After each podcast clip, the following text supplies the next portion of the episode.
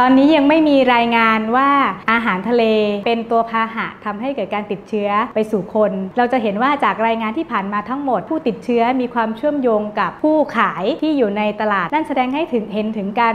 ติดต่อกันนะคะของเชื้อจากคนมาสู่คน ไม่ใช่จากตัวอาหารทะเลมาสู่คนค่ะ Science Facts Podcast Podcast ที่จะนำความจริงจากวิทยาศาสตร์ ตอบคำถามที่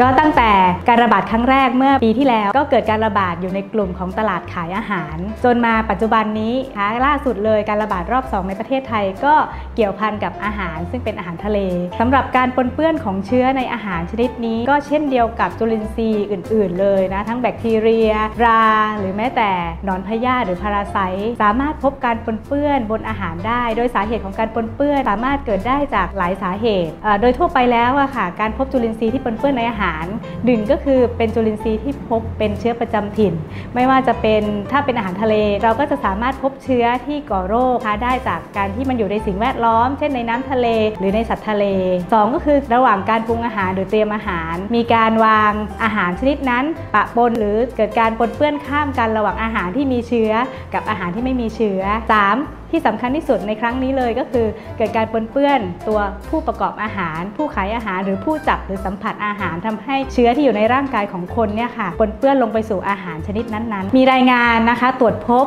นะคะ โดยเฉพาะอย่างยิ่งในประเทศจีนที่ผ่านมา ก็มีรายงานการตรวจพบสารพันธุกรรมของไวรัสโควิด -19 บนอาหารทะเลที่มีการส่งออกถึงแม้จะเป็นอาหารแช่แข็งก็ตาม ก็มีการตรวจพบเชื้อชนิดนี้ในอาหาร แต่ยังไม่มีการยืนยันพิสูจน์ว่าสิ่งที่พบนะเป็นไวรัสที่สามารถทำให้เกิดการติดเชื้อในคนได้หรือไม่สำหรับเชื้อโควิด -19 ช่องทางที่เหมาะสมคือช่องทางของระบบทางเดินหายใจ ซึ่งสามารถเข้าสู่เราได้ทางการหายใจ รวมถึงเยื่อบุเช่นตาหรือช่องปากเข้าไปสู่ทางเดินหายใจ เพื่อให้ปลอดภัยจากการติดเชื้อจากการรับประทานอาหารหนึ่งก็คือต้องรับประทานอาหารที่ปรุงสุกใหม่ อุณหภูมิประมาณ 70 องศาเซลเซียส ก็สามารถฆ่าเชื้อแบคทีเรียที่ปนเปื้อนอยู่ในอาหารได้แล้ว 2. การปรุงอาหารจะต้องมีการใช้อุปกรณ์ช่วยนะคะ ไม่สัมผัสอาหารด้วยมือเปล่า และจะต้องล้างมือด้วยน้ำและสบู่ให้สะอาดทั้งก่อน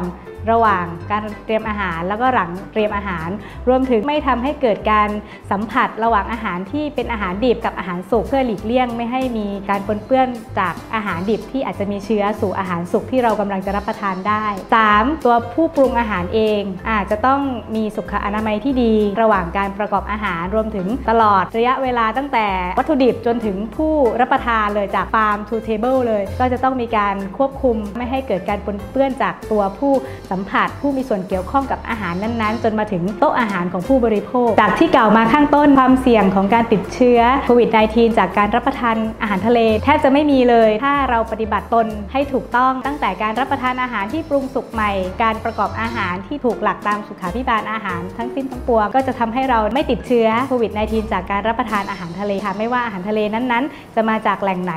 จังหวัดไหนหรือประเทศไหนๆก็ตามค่ะ